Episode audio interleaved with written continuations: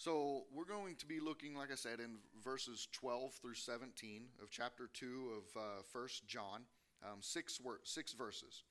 Um, within these six verses, John is able to thoroughly encourage his readers. He spends the first section uh, encouraging, giving, giving you words of, um, well, encouragement.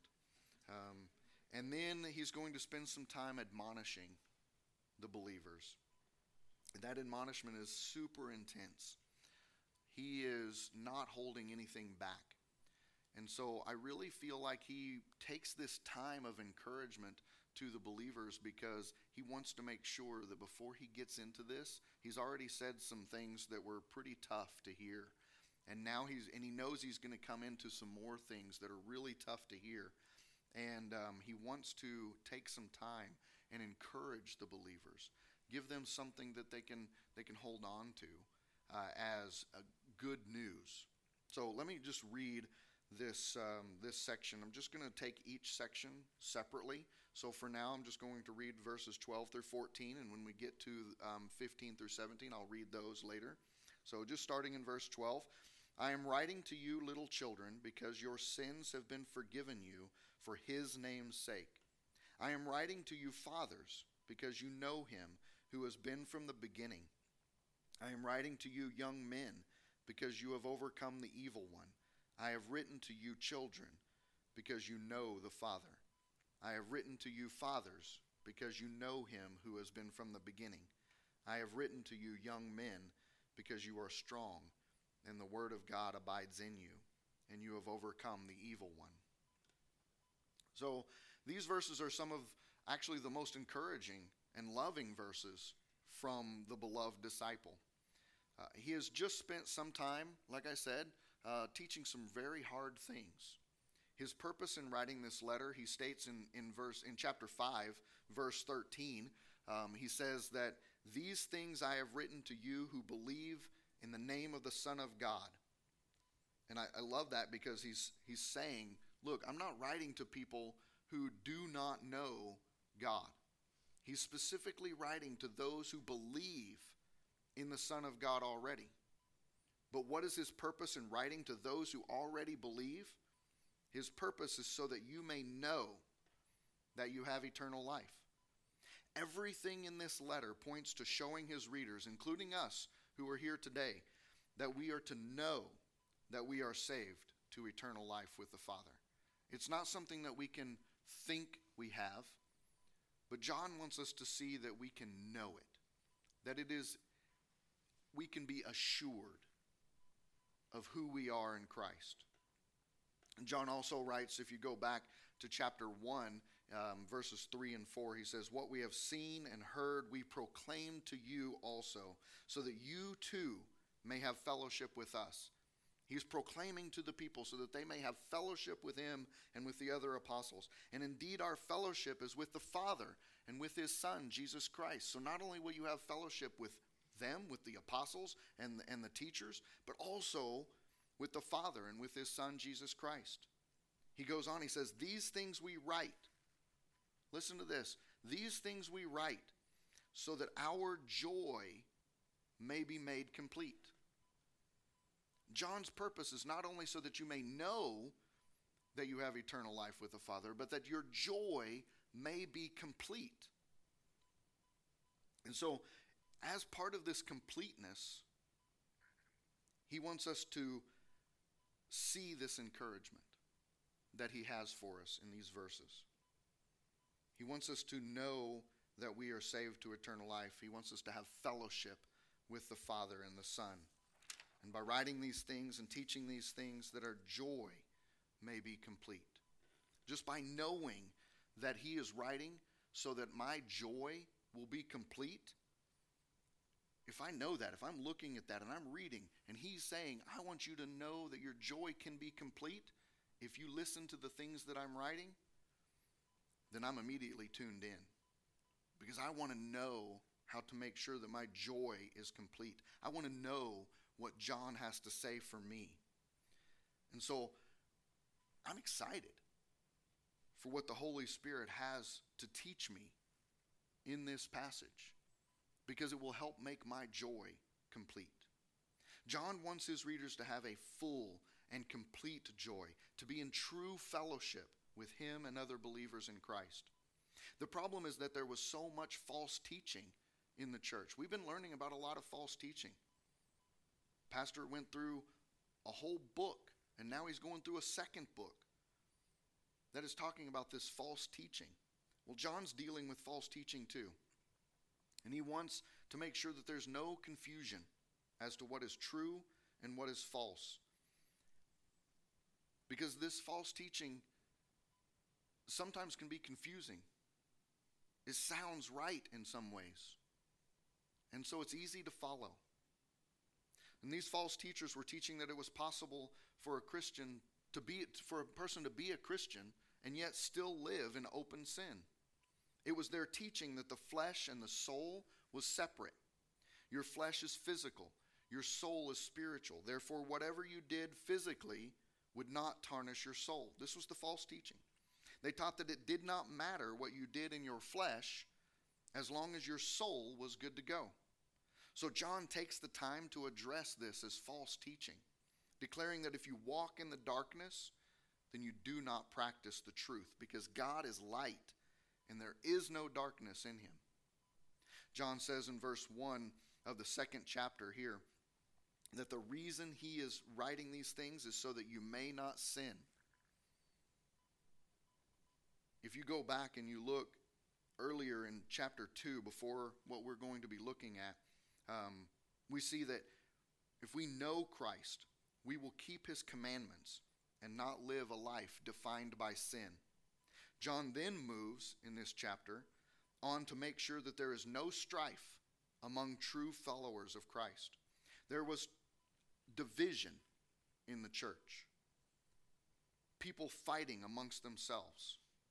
Anger was creeping in because of some of this false teaching. And John tells his readers that one of the commandments that you must obey if you are to be in Christ, if you are in Christ, one of the first things you must do is to love your brother. So he finishes this section going into um, where we're coming into. He says, But the one who hates his brother is in the darkness and walks in the darkness and does not know where he is going because the darkness has blinded his eyes. And that would be hard to hear, I can imagine, for some of these people as they have this strife in the church, not loving their brethren. Here you are, you, you know Christ as your Savior. You're confused as to the truth because of these false teachings. Others are telling you that you're not right. There's division and anger. You feel it. Then you read this letter from one of the most beloved men that walked with Christ. He was the beloved disciple. He was a giant of the faith. And he says that if you have anger for your brother, then you are walking in the darkness. And God is light, and there is no darkness in him. You hear that you are blind because of this darkness. And he's saying that you're not saved if you don't love your brother. This is hard teaching. And if I was there and I was having these issues, my heart would be torn in two. I would not know what to think or what to do. I would begin to doubt and despair. And I think John knows where his readers are at and what they might be thinking at this moment as he's teaching this, going through here. He also knows that there's hard teachings that he's going to have to hit on later. And so, like I said before, he takes this time to encourage the readers of this letter. Because there's hard teachings in the past, hard teachings in the future. Let's take some time and express encouragement to them. So I'm going to read it again. Listen to the encouragement from the beloved disciple. I am writing to you, little children, because your sins have been forgiven you for his name's sake. I am writing to you, fathers because you know him who has been from the beginning. I am writing to you, young men, because you have overcome the evil one. I have written to you, children, because you know the Father. I have written to you, fathers, because you know him who has been from the beginning. I have written to you, young men, because you are strong, and the word of God abides in you, and you have overcome the evil one. Years ago, there was a Dear Abby column that ran a story by a retired school teacher. Excuse me. One day, she had her students take out two sheets of paper and list the names of the other students in the room. Then she told them to think of the nicest thing that they could say about each one of their classmates. Write it down next to their names. She took the papers home that weekend and compiled a list for each student of what the others had said about him or her. On Monday, she gave each student his or her list. Before long, everyone was smiling. Really? One whispered. I never knew that that meant anything to anyone. I didn't know anyone liked me that much. Years later, the teacher went to the funeral of one of her former students who had been killed in Vietnam. Many who had been in that class years before were also there. After the service, the young man's parents approached the teacher and said, We want to show you something. Mark was carrying this when he was killed. The father pulled out a wallet, and in the wallet was the list of all the good things that Mark's classmates had said about him. Thank you so much for doing that, Mark's mother said. As you can see, Mark treasured it. A group of Mark's classmates overheard the exchange, and one smiled sheepishly and said, I still have my list. It's on the top desk in my drawer at home. Anything, another said, I have mine too. It's in my diary. I put mine in our wedding album. I bet we all saved them, said a fourth. I carry me with all, at, at all times. At that point, the teacher sat down and cried and said that, and she used that assignment in every class for the rest of her teaching career. And that story shows how much we all need encouragement. The Apostle John has been dishing out some strong words as he warns the flock about the false teachers who are trying to deceive them. And he knows that these young or old believers need encouragement. John wants his readers, at whatever stage in the Christian life they are at, to consider what God has done in their lives. He wants them to know that they have authentic faith. So, in this passage, John points out three different groups first, the little children, the young men, and the fathers. And it's debated as to what these designations even mean. Is John thinking of them as physical ages or as spiritual maturity? Or is there even another option? Most commentators don't subscribe to it being physical ages, but spiritual maturity. I think there's definitely some validity to those being separated based upon spiritual maturity, but in another sense, these things should be true of all believers, whether you are spiritually mature or young in the faith. I think that there's hold on. I think that there's definitely some validity to those being separated upon spiritual maturity. But in another sense, everyone needs to hear these words. John is trying to encourage all of his readers.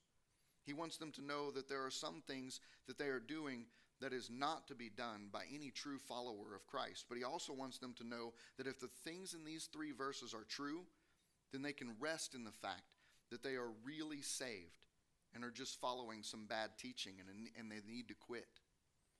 John begins with the little children.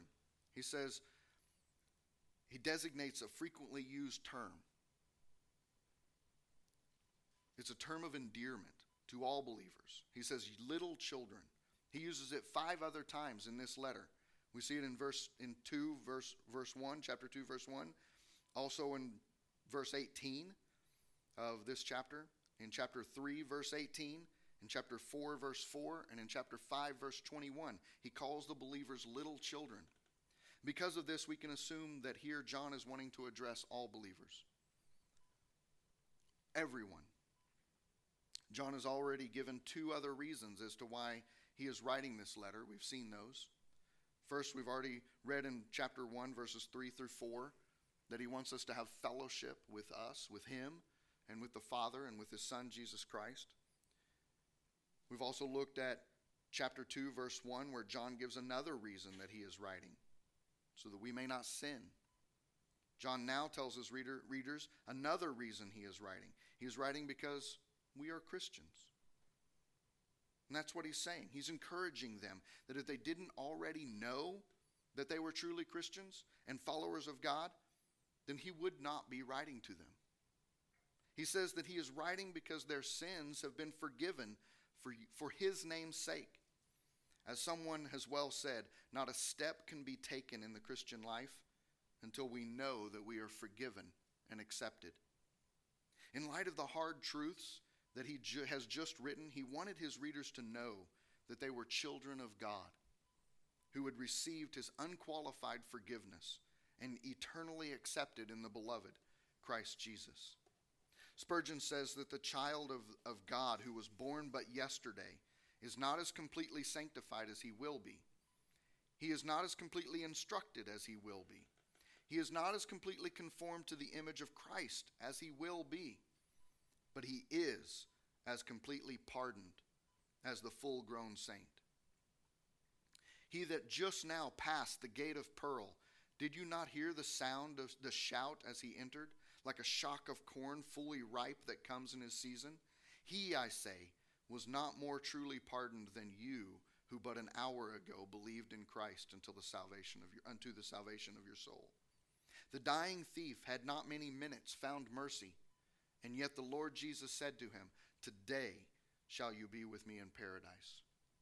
It is plain, therefore, that he had been perfectly cleansed in that moment. So when John is writing here, he says that the little children, you have your sins have been forgiven, and that verb forgiven is in the perfect tense, which speaks of a past completed action that has a present and in this instant permanent results. You could also say your sins have been put away for you permanently. Our sins were put away at the cross. Our Lord cried on the cross, It is finished.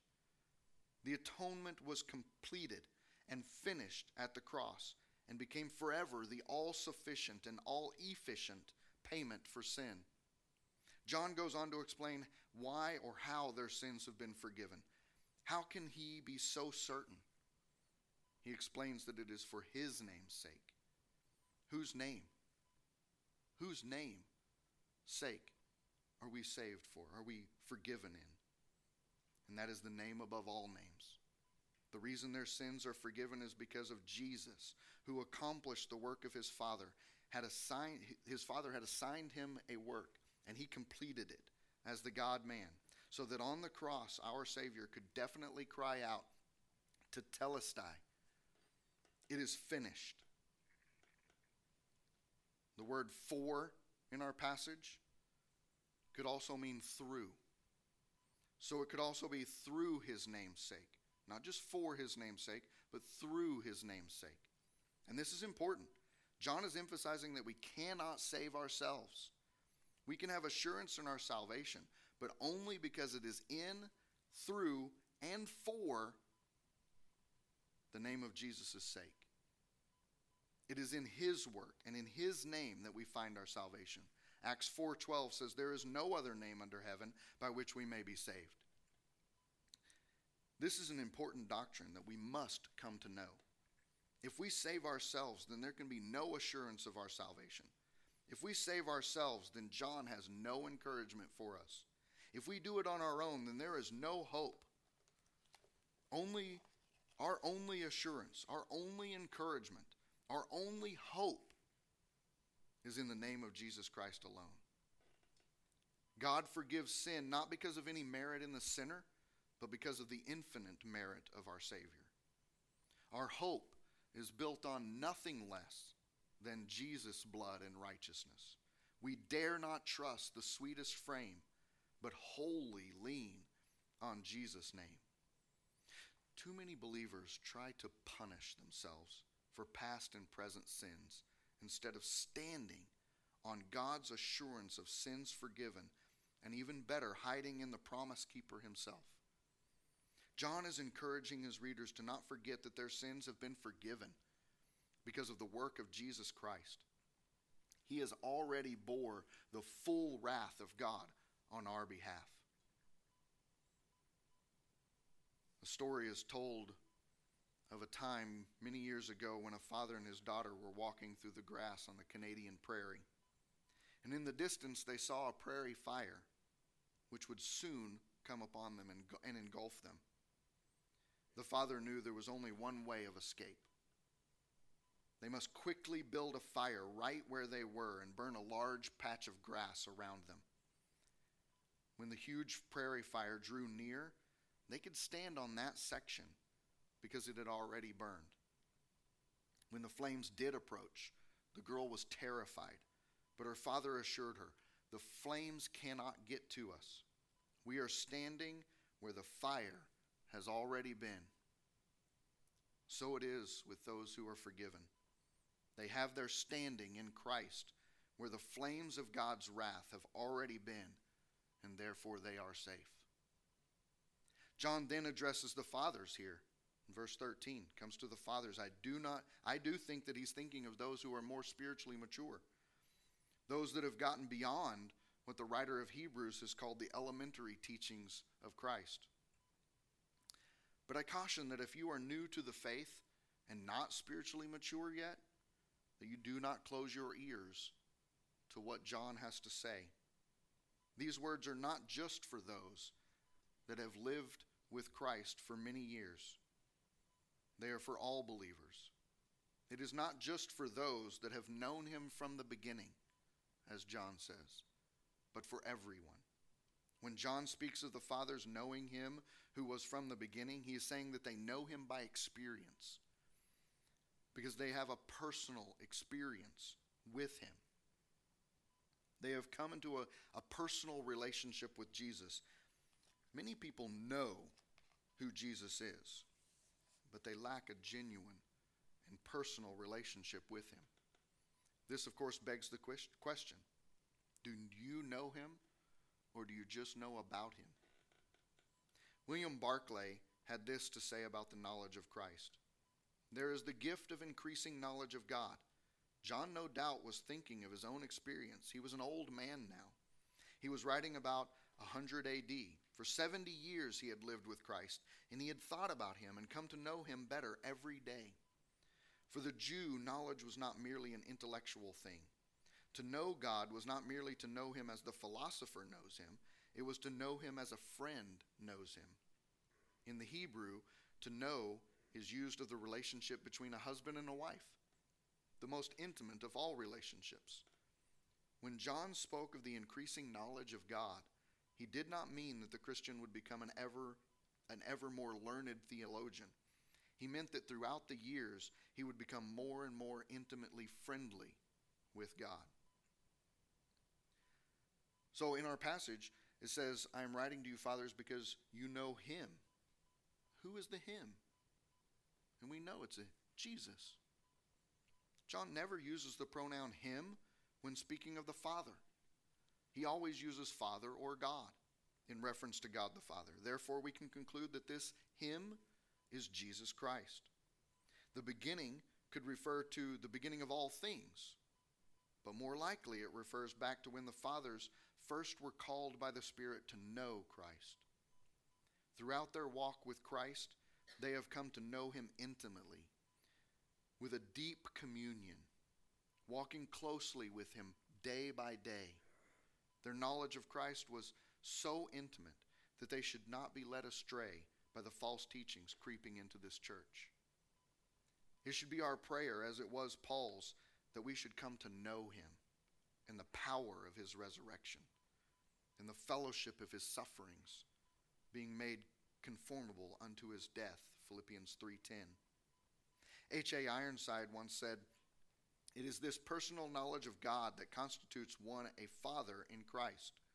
This is the height of Christian maturity and comes through a life of intimate fellowship with Christ. How do you get to know a person? By living with them day after day. How do you get to know Christ? By living in intimate fellowship with Him day after day throughout years. You know Him when He ministers to you in your sorrow. You know Him when you put Christ first and find your chief joy and gladness in Him, to know Him. This is to be a father in Christ. John now moves on to the young men. These would obviously be the little children. Um, this is the, sorry. These would obviously be between the little children and the fathers in terms of maturity. But again, I pray that you listen to these words no matter where you find yourself in Christ. John says his purpose in encouraging these young men is because they have overcome the evil one. Knowing that in Christ the devil is a defeated foe, they have in faith resisted the devil and put him to flight. Such a position of victory must be maintained daily with a firm faith in Christ and a resolute striving against the devil and his temptations. Again, I quote from H.A. Ironside. In the book of Revelation, we read, they, they overcame him by the blood of the Lamb and by the word of their testimony. When John said, I write unto you, young men, because you have overcome the wicked one, we can be sure that it is through their faith in the atoning blood of Christ that they have been able to turn away from the world that crucified him. Have you turned from the world that rejected your Savior and clinging to him taken his place of rejection? If so, then even when Satan seeks to terrify you by bringing before you your past sins, you are able to plead the infinite value of Christ's atoning blood. That is the way to overcome. The prince of darkness grim, we tremble not for him. His rage we can endure, for lo, his doom is sure. One little word will fell him. John now comes back to further encouraging the believers. He says he is now writing to the children. This is a different word than he used before when he called them young children. In verse 12, John uses the word teknion, which means little children. It's translated little children.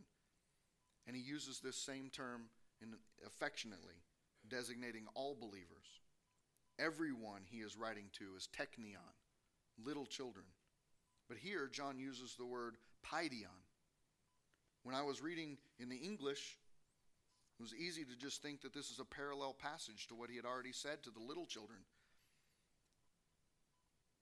Just as he does later with the fathers and the young men, using the same words. But here in the English, it looks like it's similar, but it's not. Why did John use a different word? If John's talking to the same people and he's just repeating this for emphasis, why use a different word? I think that John is addressing all believers when he says little children, but here he is highlighting someone that is young in their faith. First, we must know that we are forgiven in the name of Christ. Next, we know the Father.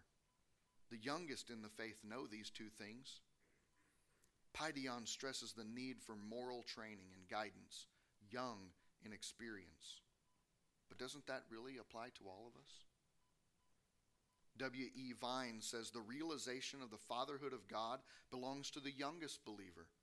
The Spirit Himself bears witness with their spirit that they are the children of God. The fathers have entered into the deeper truths relating to Christ as the center at, of the divine counsels. The babes have learned to cry, Abba, Father, because they have been born to God. John writes now again to the fathers, gone through the little children, the fathers, the young men, back to the children, now to the fathers. He doesn't say that much different than what he said to the fathers before. When I was reading this before, I was like, shouldn't he say something different? Why is he saying the same thing? I want him to say something different. I want him to encourage the fathers with something new, like he has done in the babes in the faith and the young men. But he doesn't. He just repeats what he has already said. But if you think about it, what could be greater than a daily intimate walk with Christ and a reminder that that's what we need every day? When we are complete, we have an intimate relationship. When our joy is complete, that's why he's writing we have an intimate relationship with our Savior. Our joy is made complete in the fellowship with the Father and with His Son, Jesus Christ. And even with those that take up the cross daily and follow Him. Finally, John writes to the young men again. He basically says something similar to what he said before, but it is distinct and importantly different. The first time John addresses the young men, he says that they have overcome the evil one. This time he adds something else that they have accomplished. It might be construed from the first encouragement to the young men that John was encouraging them to do something in their own strength. But here, so that you would never think that they could defeat Satan on their own, John clears up the matter. The secret to them being able to overcome the evil one is because of the word of God that abides in them. Surely John is remembering where the psalmist wrote in Psalm 119, 9 through 11, which also references the young men. How can a young man keep his way pure? By keeping it according to your word. With all my heart I have sought you. Do not let me wander from your commandments. Your word I have treasured in my heart that I might not sin against you. It is only when you allow the Word of God to abide in you that you will overcome the enemy's schemes.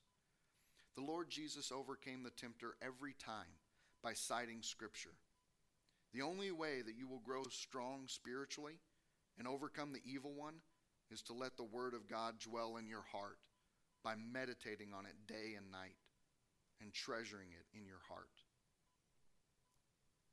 While I agree that John could have been differentiating between different maturities in the faith, and probably was, I also see that he's encouraging everyone in each of these different sections.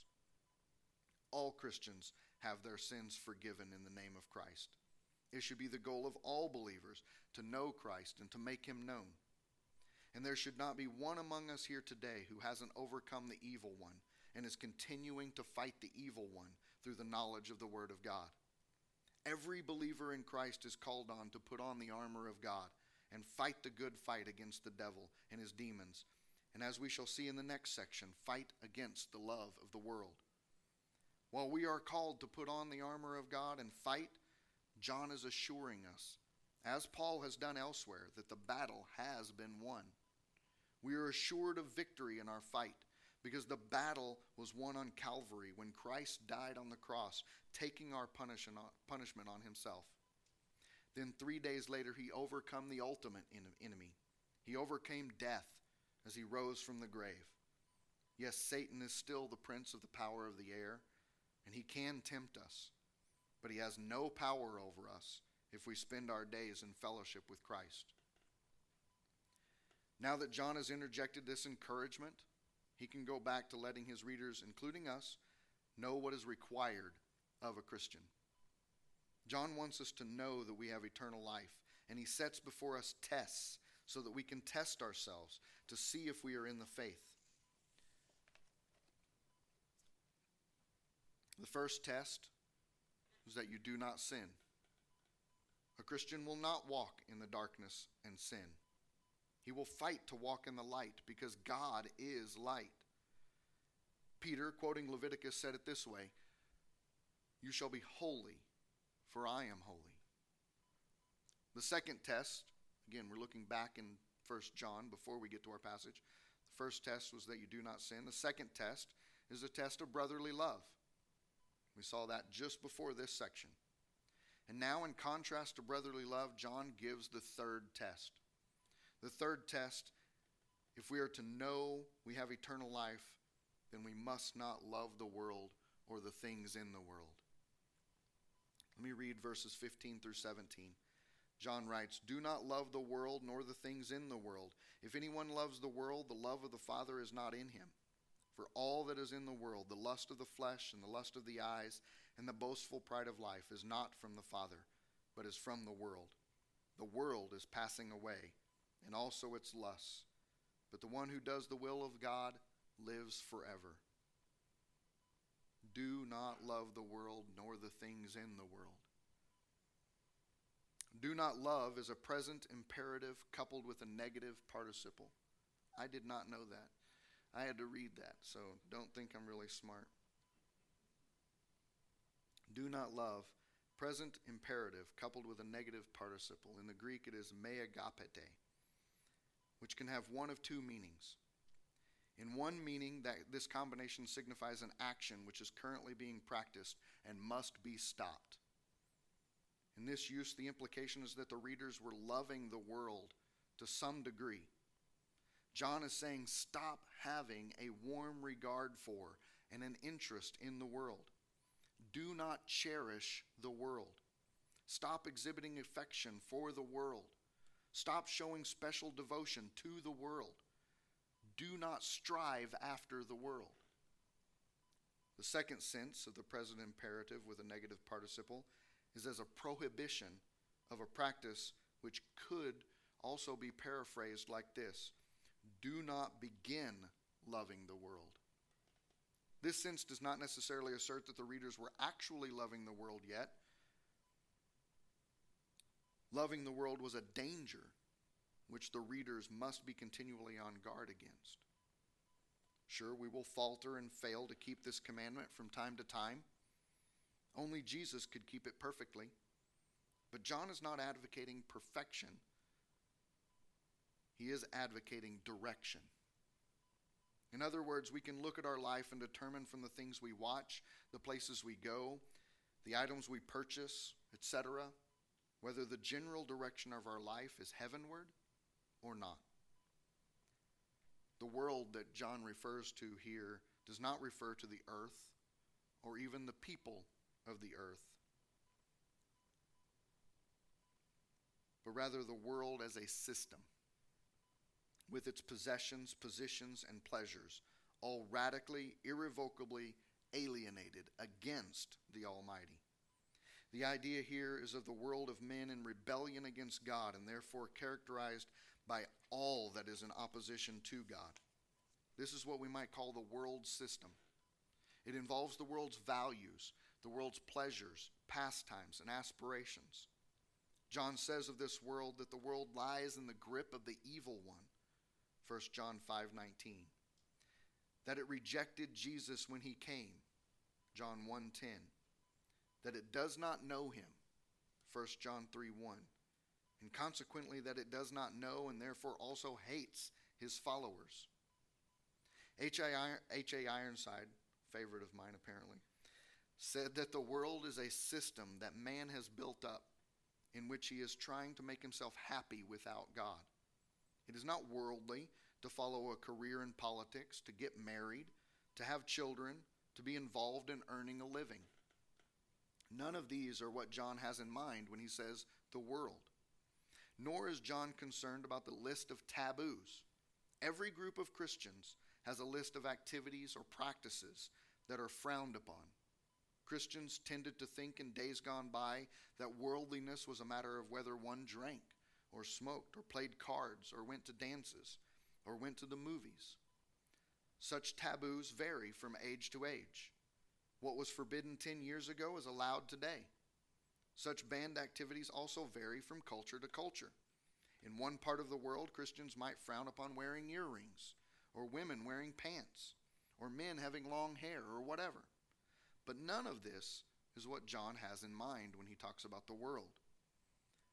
To be worldly is to operate on the same principles as unregenerate, unsaved people. It is to think and act out of selfishness, greed, pride, and personal ambition. It is to have a selfish desire for the things that you do not have and a sinful pride in the things that you do have. Rather than living to please God, who examines the heart, the one who loves the world tries to impress people who look on things outwardly. For example, if you refrain from watching certain movies or television shows because you want to impress others with how spiritual you are, and you take pride in your not watching those things and look with contempt on those who do, you are actually being worldly by not watching those movies or shows. Not loving the world is not a matter of keeping some list of do's and don'ts. It is a matter of the heart and where it is motivated to be before God. In other words, loving the world is primarily an attitude that is motivated, motivated by wrong desires and wrongful promotion of self. A poor man who does not have many possessions may be very worldly because he desires those things as the key to his happiness. But a wealthy man may not be worldly at all. because he uses his possessions as a steward of God and as a means of promoting God's purpose and glory. If anyone loves the world, the love of the Father is not in him. This is what John says next. If anyone loves the world, the love of the Father is not in him. This is not a statement declaring that the Father will not love those that love the world. He could, at some point, love those who love the world, or he could never love those who love the world at any given time in the future. John is declaring that if you love the world, you will not love the Father. If you if anyone loves the world, the love of the Father is not in that person. If anyone John is declaring that you will not love the Father. The love for the Father will not be in the one that loves the world. Or conversely, our love for God should be the ruling principle of our lives. The only way that we can overcome the strong desires of the flesh and the world is to be consumed with loving God. John is just repeating what Jesus said in Matthew 6:24. No one can serve two masters, for either he will hate the one and love the other, or he will be devoted to the one and despise the other. You cannot serve God and wealth. In the same way, because the search for wealth was part of God's of the world system, you cannot serve God and the world. There is no room for double occupancy in the Christian's heart. James 4 4 says, You adulteresses, do you not know that friendship with the world is hostility toward God? Therefore, whoever wishes to be a friend of the world makes himself an enemy of God. Loving the world is, at its core, a matter of the heart. If your heart is captured by the world, you will love the things of the world. If your heart is captured by the love of God, you will be drawn to Him and to the things of God.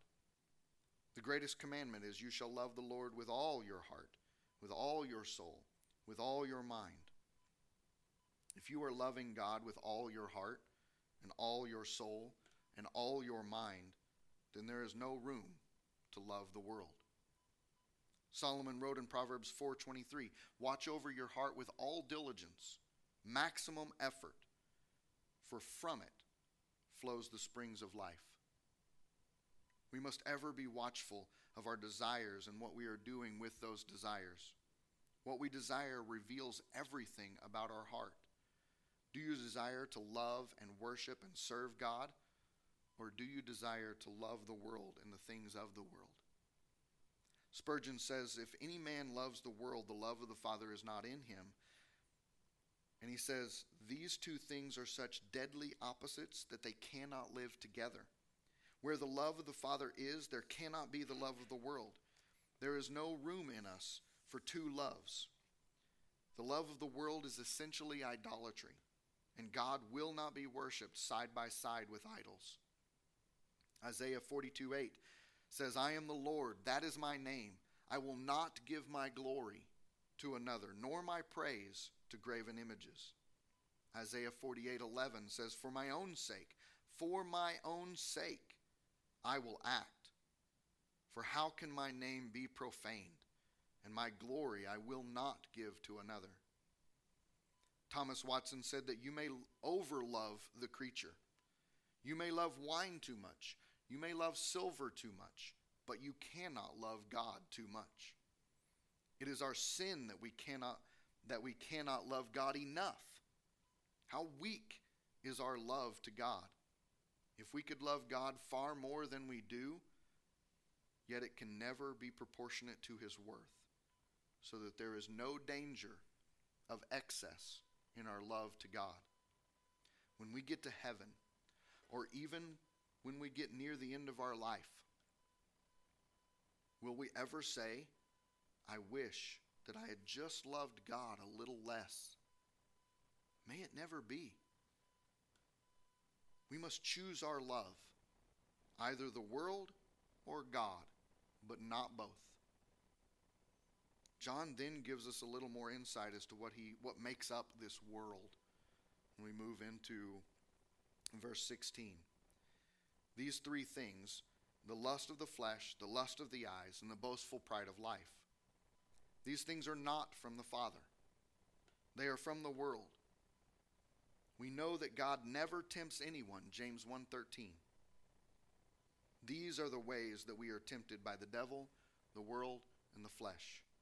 All temptation will fall into these three categories. Eve was tempted by the serpent in these three ways, and certain, Satan used the same ta- tactic with Jesus in the wilderness after his baptism. Eve saw that the forbidden fruit was good for food, which was an appeal to the lust of the flesh. She saw that it was a delight to the eyes. This appealed to the lust of the eyes. She also saw that the tree was desirable to make one wise. This appealed to the boastful pride of life. The same pattern occurs in Satan's temptation of Jesus. Satan urged Jesus to turn the stones into bread, the lust of the flesh. He showed him all the kingdoms of the earth, offering to give them to him, the lust of the eyes. He encouraged him to jump off the pinnacle of the temple, which could have been a source of pride in his miraculous accomplishment. The lust of the flesh is the desire to do something apart from the will of God. The lust of the eyes is the desire to have something apart from the will of God. The pride of life is the desire to be something apart from the will of God. The first desire appeals mainly to the body, the second to the soul, and the third to the spirit. To yield to the lust of the flesh is not to love the Father, but the world. Lust refers to a strong desire or impulse. We can have a lust for almost anything. Maybe we lust after cars, or money, or video games, or friendships. Flesh refers to our fallen nature, which we still struggle with even after salvation. The lust of the flesh, therefore, includes any strong desire or inclination of our fallen nature, including all activity that stems from self seeking, godless nature that we are born with. It is relentless, slavish pursuit of evil that exceeds the proper limits of what is good, reasonable, and righteous. Any attitude, speech, or action that opposes God's law. Those sinful attitudes and actions are primary characteristics of the world's system and are irresistibly appealing to the corruption of the unconverted soul. Many natural desires are legitimate if they are kept under control and used in the sphere for which God designed them the desires for food, companionship, or friendship, sex, and security are legitimate when we keep them within God's limits and when we do not allow them to usurp God's rightful place in our hearts. But they become sinful when we seek to fulfill them in selfish, disobedient, ungodly ways.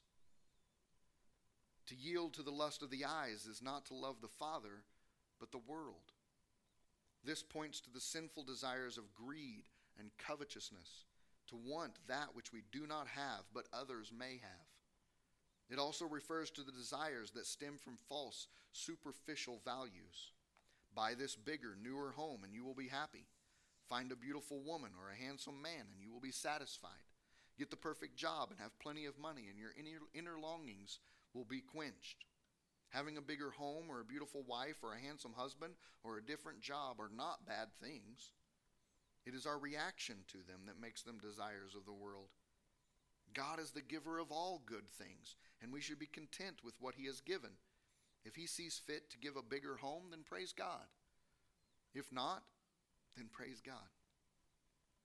You can be poor in things, but still love them, while one who is rich in things can see them as a and use them as a good steward of God. So things are not the problem. John does not say possessing these things in itself is wrong. The problem is someone, as someone has well said, is when the possessions begin to possess us, and specifically begin to possess our affections in such a way that it results in an attitude of alienation against God. Any affection of a thing that leads to love of the thing rather than the love of God is what John is prohibiting. Philippians 4:11 Not that I speak from want, for I have learned to be content in whatever circumstances I am in. 2 Corinthians 12:10 Paul says, "Therefore I am well content with weaknesses, with insults, with distresses, with persecutions, with difficulties for Christ's sake. For when I am weak, then I am strong." Hebrews 13:5 Make sure that your character is free from the love of money, being content with what you have. For he himself has said, I will never desert you, nor will I forsake you.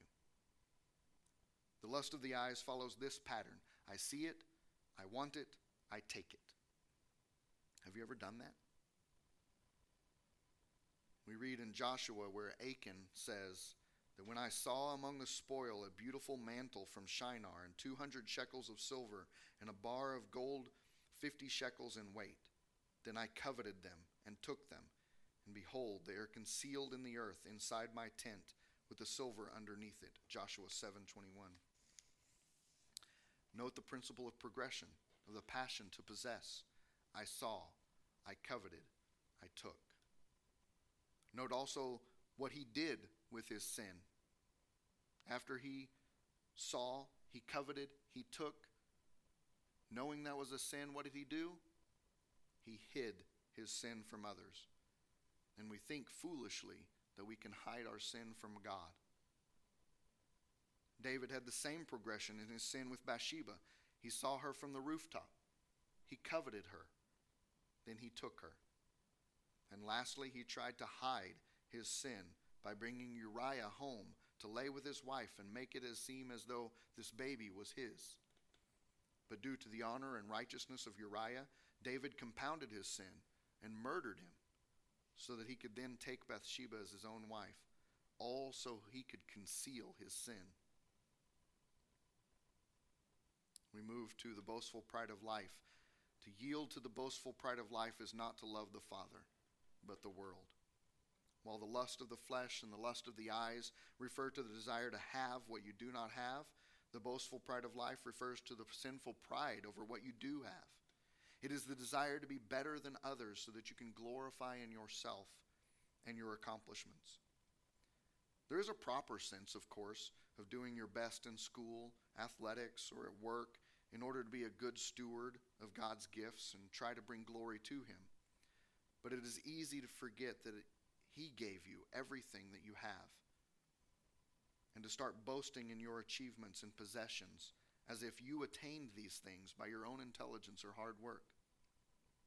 1 Corinthians 4 7 For who regards you as superior? What do you have that you did not receive? And if you did receive it, why do you boast as if you had not received it? 1 Corinthians 1 31 So that just as it is written, let him who boasts boasts of the Lord.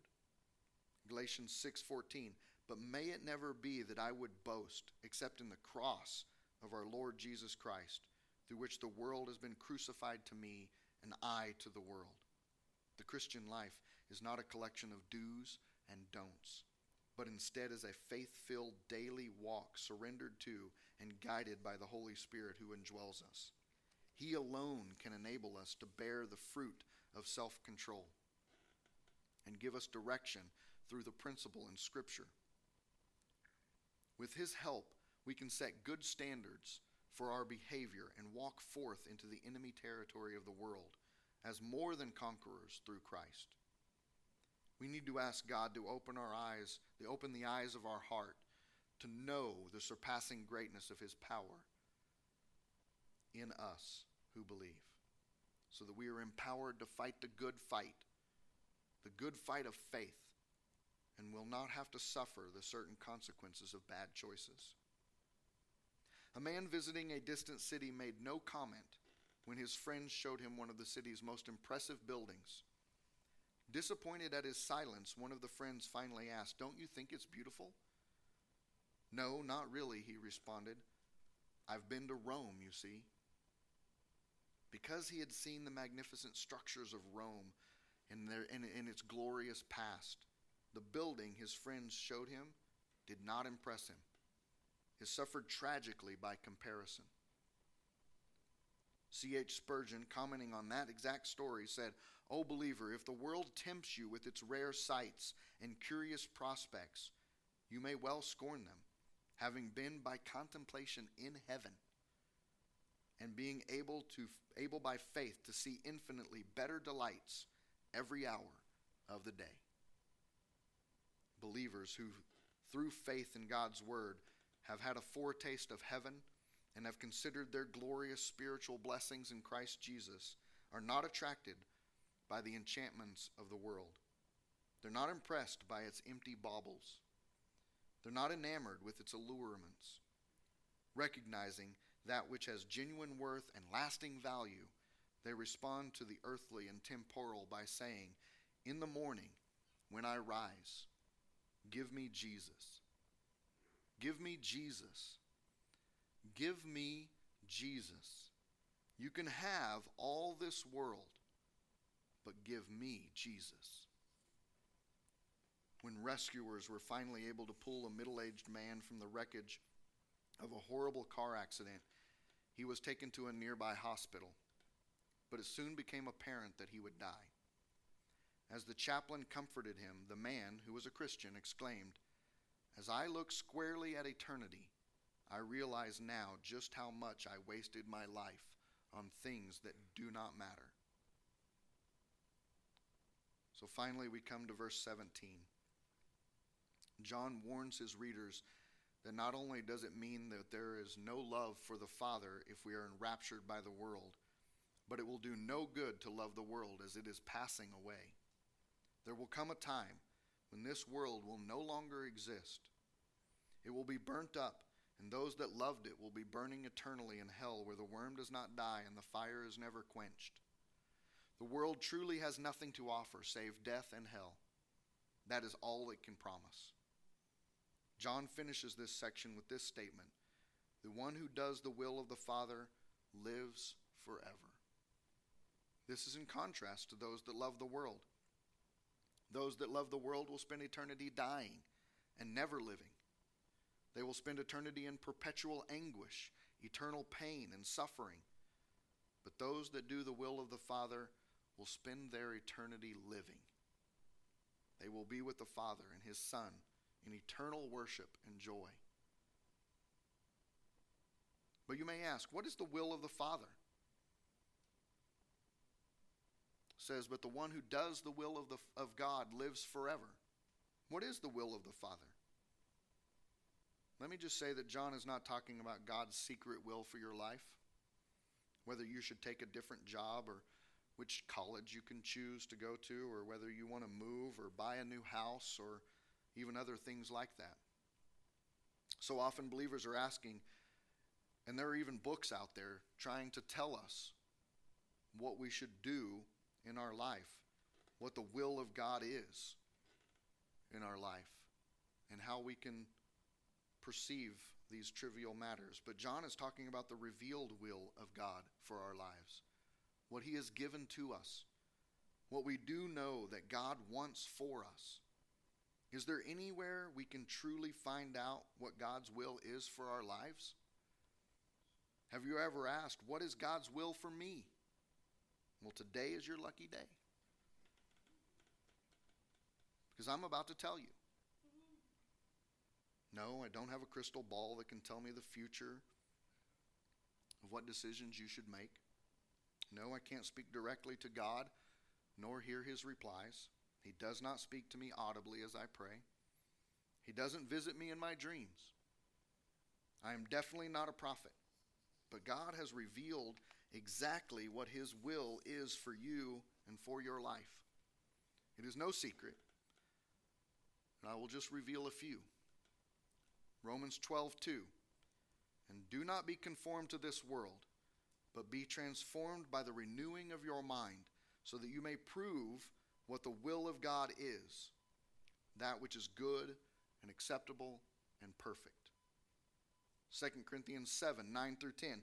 I now rejoice, not that you were made sorrowful, but that you were made sorrowful to the point of repentance.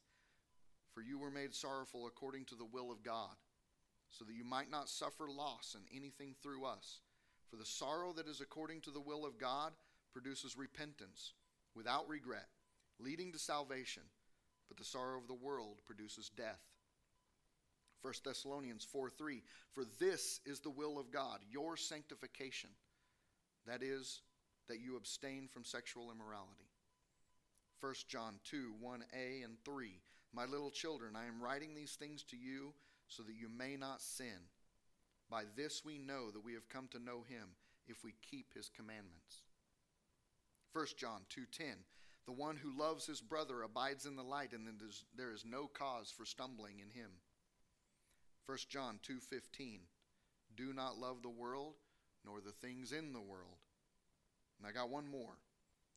For those of you who may be thinking, but how does this help me decide if I should take a new job or whatever it is? This one should help. Matthew 6 33. But seek first his kingdom and his righteousness, and all these things will be added to you. Stop spending time trying to decipher the secret will of God for your life and focus on the accomplishing the revealed will of God for your life. Do not love the world nor the things in the world. The world is passing away. Let us pray. Father, we thank you for this day. Again, we thank you for your word. We thank you that you have revealed your will, your will to us. You speak to us through your word and give us the knowledge of what you desire for us. Father, I pray that we will not love the world nor the things in the world, that we will understand that you desire for us to be holy, for you are holy. And we know that we cannot do that on our own. So we pray for your Spirit to guide us, lead us, we thank you that He encourages us and comforts us when we do fail so that we can get back up with your strength and continue to move forward, continue to move heavenward. We give you glory and praise for this day. In Jesus' name, amen.